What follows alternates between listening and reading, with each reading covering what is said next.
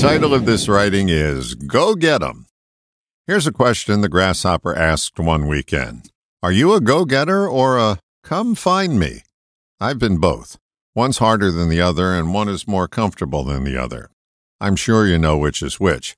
People are paying a premium for higher education these days. The mindset of many graduates goes along these lines. I've studied hard for four years and have a higher than average GPA. I should be in high demand. The raw reality is, at that point, no matter what your degree is in, you are a salesman. You have to sell someone on you. That's true in job prospecting, dating, politics, and too many other things to mention. Reminds me of a story. I was pitching a communications program to a law firm back in the 80s. The owner of the firm had 26 attorneys working for him.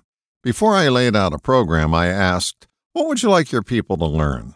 His answer was immediate and loud. I want them to know they're salesmen. All of them think they're Perry Mason and that business is going to come walking through the door. I then switched gears and sold them a sales seminar.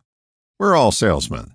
We're always pitching something to someone. It can be as simple as persuading someone to go to the restaurant you want to go to. If you play the come and find me game, you'll find that you're actually playing hide and go seek with a really good hiding spot. The odds of someone finding you are south of slim. This is more than a pep talk, it's a reminder of reality.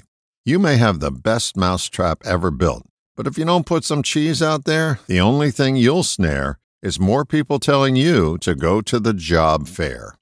I wish it was the way it isn't, but that hope just keeps us on the couch and our pocketbook saying, Ouch! All the best, John.